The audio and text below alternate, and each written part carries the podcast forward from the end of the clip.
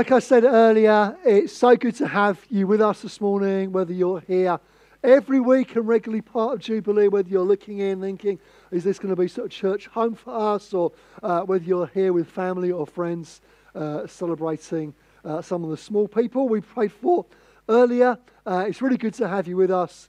And we do these sort of dedication services every now and then. I mean, we are blessed to be a church with lots of kids. I mean, it, really is a wonderful blessing. And we're also very, very blessed to be a church with some fantastic kids leaders in creche, in Frog Club, uh, in youth. We've got some, a wonderful team of people who faithfully serve and love and teach and uh, encourage our children and young people. And uh, we are very grateful for that. And we don't take that for granted. We're grateful for God's blessing in that. But when we have these sort of services, as we do sort of periodically, and uh, often I would talk about Jesus welcoming children. You'd think on that sort of service, that would be a fairly good subject, wouldn't it? I mean, like the passage we referred to in Mark earlier, think, yeah, you're welcoming kids, you're praying for them, talking about Jesus welcoming children and praying for them seems like a good place to go. That's what I normally do.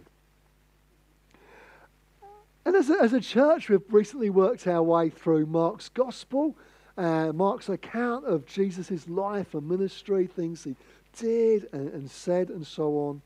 And uh, we've talked about some of these things over recent weeks. And even that passage we read a little bit earlier, uh, we've looked at in, in recent times as well. We've talked about what it is to be great in God's kingdom and, and how you need to come like a little child, full of wonder and faith and accepting and believing what Jesus has said. But I felt that this time that wasn't where I was going to go.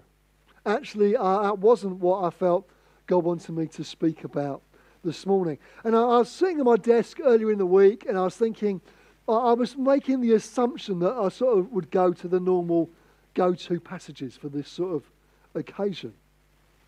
But I, I really felt stirred uh, and asking, started asking some different questions and thinking, well, God, what do you want to say to parents this morning? I know many of you will be parents, not all. But I was thinking, God, what do you want to say to parents this morning? And also, what do you want to say to those who aren't parents this morning? So I think that includes all of you, those that are and those that aren't. I think that so is, is fairly all encompassing. And I started to ask God, what, what do you want to say, Lord? What have you got for us this morning? And I felt God remind me of a verse from Psalm 139. And so we're going to look at Psalm 139 in a moment. So uh, if you've got a Bible with you, be it an old school printed one like this, or whether you've got it on your phone, uh, just turn to Psalm 139. We're going to read a few verses together in a moment. But let me give you a little bit of background. The book of Psalms is basically like a collection uh, of songs. Many by the man who became King David, a famous king uh, in the Bible. And the one we're going to read from actually links nicely uh, to what we've already started to talk about a little bit this morning. And it's what I felt God speaks to me about as I was praying and preparing this week. So let's read some verses together, then I'll pray, and then we'll spend a few minutes uh, looking at what God might want to say to us. So, Psalm 139, we'll start reading at verse 1. You have searched me, Lord, and you know me. You know when I sit, you know when I rise. You perceive my thoughts from afar. You discern my going out and my lying down. You are familiar with all my ways. Before a word is on my tongue, you, Lord, know it completely. You hem me in behind and before, and you lay your hand upon me. Such knowledge is too wonderful for me, too lofty for me to attain. Where can I go from your spirit? Where can I flee from your presence? If I go up to the heavens, you're there. If I make my bed in the depths, you are there. If I rise on the wings of the dawn, if I settle on the far side of the sea, even there your hand will guide me. Your right hand will hold me fast. If I say, Surely the darkness will hide me, and the light become night around me, even the darkness will not be dark to you. For night will shine like the day, for darkness is as light to you. For you created my inmost being. You knit me together in my mother's womb. I praise you because I am fearfully and wonderfully made. Your works are wonderful. I know that full well. Stop there. Let's pray together. Father, we thank you for these verses in this psalm. And we pray now as we spend these moments just considering them together, we pray, God, that you would speak to us, that you would teach us. Help us not only to understand what we've read, but we pray that you would apply it to our lives, each of us. We ask it in Jesus' name. Amen. Amen. So, what does this psalm teach us? What, what, we, what are we reading here? What have we, what have we got? Well, the very first thing that this psalm teaches us is this God knows us. God knows us. And not just God knows us, God knows you. Even the very first verse shows us that. You have searched me, Lord, and you know me. And each of us can say that this morning. God knows us, He knows you. It reminds us that He knows what we're doing and when. He sees us coming in, going out, sitting up, lying down. Whatever we're doing, He can observe that. But not only does God observe what one another might see, the, the externals, if you like, God sees our thoughts as well. He sees what's going on on the inside. Even that which you hide, maybe from those around you, maybe even those closest to you, God sees and knows you. Now, for some of you this morning, that is wonderful news. You think that is so reassuring. That is just so encouraging to know that, that God knows you like that. Not just what other people can see, but even what they can't. That's encouraging.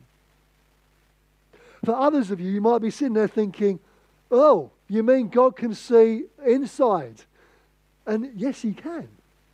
But listen, the good news, no matter what goes on in your head and your mind sometimes, God can see all that and loves you. He sees your thoughts, sees what you are thinking and pondering and wondering or worrying about. And He loves you. He knows you and He loves you. I guess for many of us, we might go through seasons of our life where we'd ask the question if other people really knew what I was like, would they still like me? Would they still love me? Would they still accept me? And you know, the wonderful truth of the Bible, the wonderful truth of the gospel is that God knows all that and loves you and has done everything required for you to know Him and to be able to receive His love. God knows you better than anybody else. Even the person you may have spent years with. And you think, they know me really well and see one or two nudges going on there. Even better than that person, God knows you. He can number the very hairs on your head. For some of you, that's not actually a great challenge, but for others of you, you're like, wow. God knows you and He loves you. That's what this psalm teaches us. But as well as that, the psalmist goes on to say that God hems us in. And wherever we go, He is there. So verses 7 through 10 says, Where can I go from your spirit? Where can I flee from your presence? If I go up to the heavens, you're there. If I make my bed in the depths, you're there. If I rise on the wings of the dawn, if I settle on the far side of the sea in New Zealand, for example, you're there. Even there, your hands will guide me. Your right hand will hold me fast. What does this psalm teach us? Number one, God knows us. God knows you. Number two, God surrounds you. He surrounds us.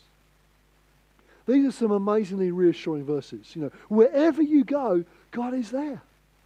You might think, oh, I feel so far away from him. Listen, God is still there. He knows you and he surrounds you. There is nowhere you can go that is too far for him to reach. And you might think, oh, but, you know, I'm just too far for him. You might think, oh, I just, there's no way God could reach me where I am. You might be thinking that even this morning. There's no way you can go that God can't reach out to you. The heavens, God's there. The depths, God's there. Wherever you might go. And even though you might think, oh, well, there's this great sort of chasm between, between me and God, and, you know, it's like if I try and reach out to James, if, if I'm here, I, I just can't quite reach. I can't quite make it. And I could try all I might, but I'm, I'm, i just can't quite get there. And you might think, well, I, I feel a bit like that. You might think, yeah, God could try and reach out to me, but He's not going to quite make it. But that's not what the Bible says. The Bible says, wherever you go, God can reach you there. There's nowhere you can go that is too far for Him to meet with you. And not only can God see you and meet with you, we're told that God will guide you and hold you fast. And not only can God see you and meet you, He guides you, He holds you fast, He has a plan and a purpose for your life. And then the psalmist goes on to talk about like darkness not being dark to God. Even darkness will not hide you. That's what it says. I wonder, have, have, I'm sure most of you can picture being in a really dark place. I mean, for those of us who live in the city, even at night time, it isn't really that dark, is it? You know, there, there's street lights, um, there's uh, the lights of cars and traffic. And you might look out of your window at night you think, oh, it's, it's quite dark here, but oh no, there's another house over there. You can see some lights, and there's the street light down the road. And it's not really dark. But have you ever been on one of those really remote country roads in the middle of sort of pitch black night time? I've done it sometimes. I remember one occasion I'd been uh, I'd been at a wedding. I was, I was doing a wedding, and uh, it was when our kids were smaller. And I think I, I had one of them with me. We'd stayed a little bit later, and we drove back from this venue late at night. It was in the middle of nowhere. I remember pulling over, turning the lights off of the car, and we sort of got out and looked up. Like it's dark, it's pitch black everywhere. You cannot see a thing in front of you. And like, oh, then there's just one or two stars in the sky that you can just about make out. But I remember looking around thinking, this is properly dark. Maybe you can relate to that. Maybe you've been in those sort of places. Even those sort of places where it feels so dark. Maybe like it's an underground cavern. I'm going to take another one of our kids sometime on one of those sort of touristy trips you can do on underground caverns in that sort of caves and so on. And, you know, they get to a point where they go, right, now we're going to turn the lights out. And they sort of turn the lights out and, uh, you know, you can barely see your hand in front of you. That is properly dark. That's what the psalmist is saying here. Even that sort of darkness, it's not darkness to God. And even though you might be in that and you're like, can't see a thing, can't find my way, can't see where I'm going, don't know what's going on.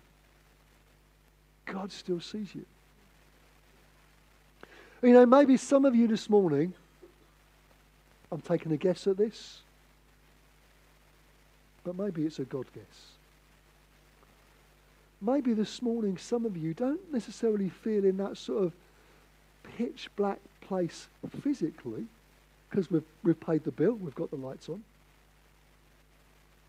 But maybe you feel like that on the inside. You feel like you're surrounded by darkness and you don't quite know where to turn. Maybe emotionally you're in a place of this sort of darkness that the psalmist is speaking about. Even in the midst of such darkness, God finds you and God guides you.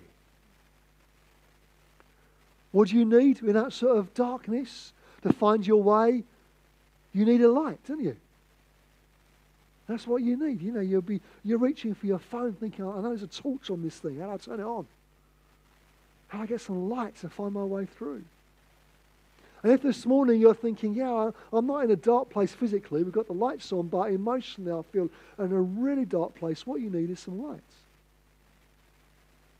Here's the thing Jesus said, I am the light of the world. He will guide you. He will show you the way forward. He will come to you. He will be with you. What does the psalmist say? Even that sort of darkness, God finds you and cares for you. It's wonderful truth, friends. It really is.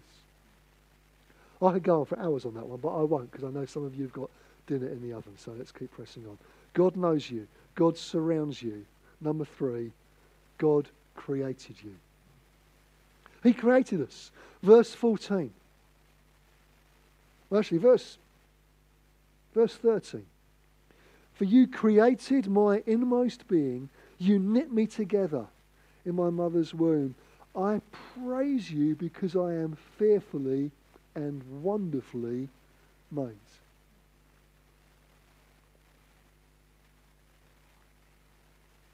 In the passage that we read a little bit earlier from Mark's Gospel, we've got Jesus encouraging his disciples to, to let the kids come to him so he can bless them. Actually, he rebukes the disciples and tells them off for not allowing the kids to come. But you know what? It's not just children, it's any of us, whatever age. Whether you're the young, I'm not, not look at anybody right now, whether you're the youngest in the room or the oldest, or somewhere in between, you can come to God like that. He wants you to come to Him like that because He created you. And you know, it's interesting that Jesus particularly picks out kids that He wants to bless there. In that sort of society at that time, children wouldn't have had much value. That's why the disciples are trying to shoo them away. Like, no, no, Lord, you want to speak to the grown ups.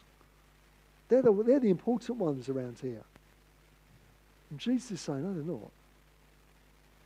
Everyone's of equal value no matter what age or background or whatever they're like.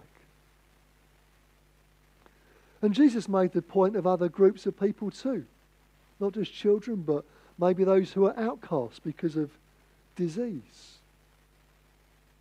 But whatever background people had, whatever was going on in their life, Jesus loved them and still does. Why? Because God created them. God created you.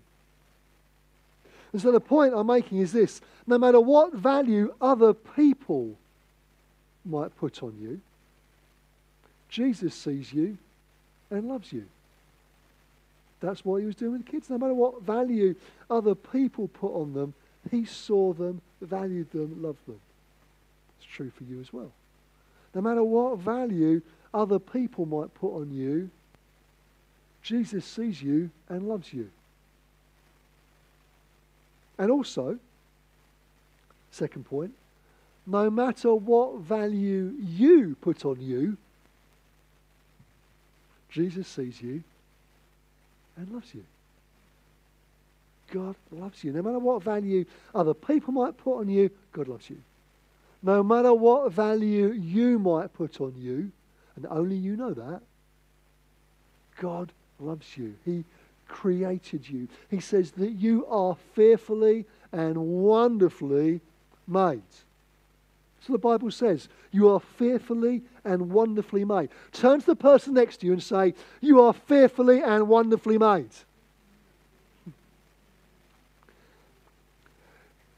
You know what? I really believe some of you need to hear that this morning. I know it's fun turning to the person next to you and saying it, but I genuinely believe some of you need to hear it. As I was preparing and praying for this morning and, and thinking about today, this verse kept coming out. And I've learned over time that when that happens, it might just be that God wants to say something. And I believe some of you need to hear it this morning. You are fearfully and wonderfully made. You really are. He looks at you and loves you. He created you. Even for some of you this morning, you look like you've got it all together. Observably from the outside, everything's rosy. It's all hunky dory. It's all good. You come over like everything's sorted all looks okay, all lines up, it all looks good to other people. And maybe you look in the mirror and go, actually, I don't quite like what I see. And maybe it isn't just a physical appearance thing, maybe it goes deeper than that. Perhaps you put very little or no value on yourself. Listen, God's word to you today is this you are fearfully and wonderfully made. You really are. You are loved. You're chosen. He created you. You know, things about the thing about kids encountering Jesus is that they didn't have to do anything first. It's not that Jesus said, Well, yeah, you can come to me, but you've got to do these things first to make it okay. No, no. Actually, He has done all that is necessary for you to come to Him. He's made it possible. People sometimes think, oh, yeah, I'll come to God, but I need to sort my life out first. No, no, no, no. Come to God and allow Him to sort your life out. That's how it works. That's what He wants to do. Because He created you. You are fearfully and wonderfully made. So, to go back to my earlier thought, what might God want to say to some parents as we begin to wrap up? What about those who aren't parents? What might be the things that God would want to say? Firstly, these are truths for you. They're for you. Whether you come here every week, whether this is your first time in the room, these are truths for you. You see, the danger is you can come to a meeting like this and you can think, oh, yeah, they're great for the person next to me. Or they're great for that person in front or behind. They need to hear this. And yeah, God loves them, I'm sure. And you somehow write yourselves out of the equation. Listen, these are truths for you. Don't just bounce them off the person next to you or in front of you. They are for you. Number two. These are truths for you to live by. You know, we all need some guidelines to live by, don't we? Some track to stay on and guide us. These are truths to live by. They'll do you good. Psalm 119 says that your word, God's word, is a lamp for my feet and a light for my path. Like we talked about earlier, being in a dark place, what do you need? You need a light. God's word is a lamp for your feet, a light for your path. Live your life guided by God's words. These are truths for you. They're truths to live by. And number three, finally, they are truths to teach. They are truths to teach. Parents, these are things to teach your children those of us who aren't parents. These are things to teach one another and remind one another of. In Deuteronomy 11, another passage in the, the beginning part of the Bible, Moses, the leader of God's people, is giving us some instructions on how to live, how to follow the Lord. It says this Fix these words of mine in your hearts and minds. Tie them as symbols on your hands and bind them on your foreheads. Teach them to your children, talking about them when you sit at home and when you walk along the roads, when you lie down and when you get up. You know, there's so much around us today, isn't there? Vying for our attention, vying for our interest, vying for our time. Be it TV or the phone or apps or social media, whatever it might be. And we know, don't we, those that have got those that have got children, if we don't teach our children, you can bet your life that somebody else will. And it isn't always what you want. Because what's on that screen or on their phone is not necessarily what you want them to be living by. So what's God's word? Well, you teach them. Teach them these truths. Talk about them when you sit at home, when you walk down the road, when you lie down, when you get up. That'll be part of your everyday life and existence. You are the ones to set their boundaries, to show them what's right, to encourage them how to live. You've got a few years to do that, to really shape them and to encourage them. And for those of you who are not parents this morning, you've got a part to play in this as well.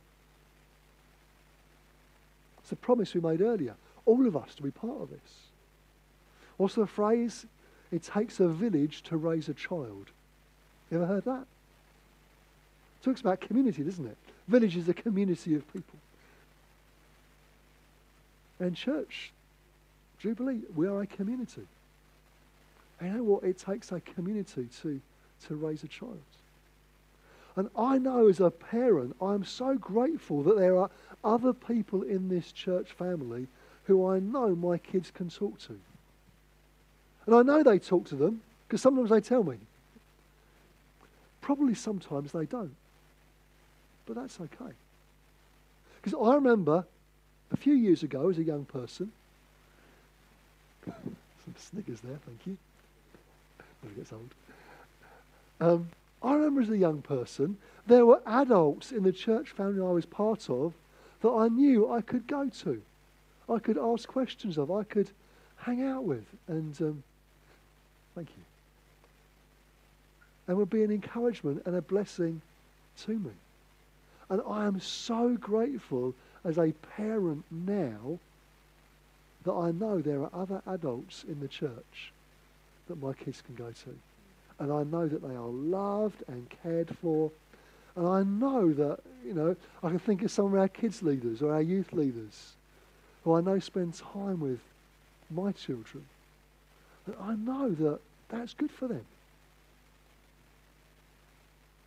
We've all got a part to play here. All of us. All of us have got a part to play to teach these truths, to model them, to encourage our kids in them. And so, as a church family, we want to do that, don't we?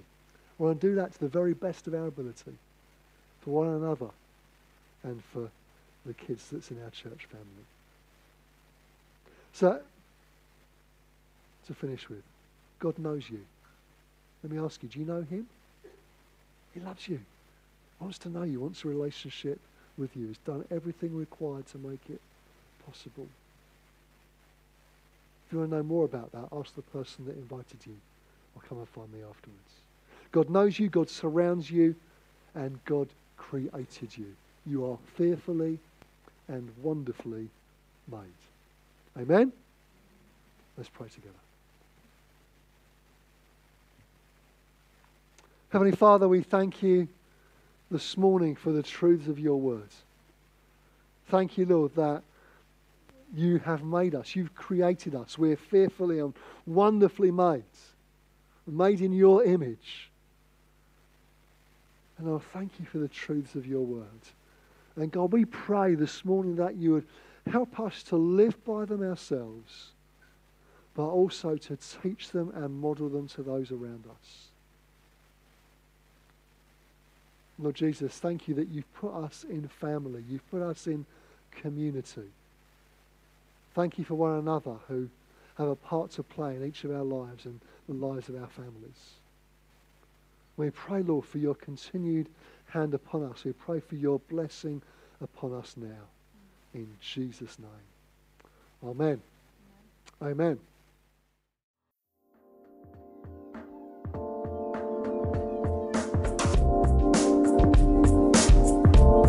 Thanks for listening to this Jubilee Church podcast. Feel free to check out our website at www.jubilee.org.uk or come along on any Sunday morning.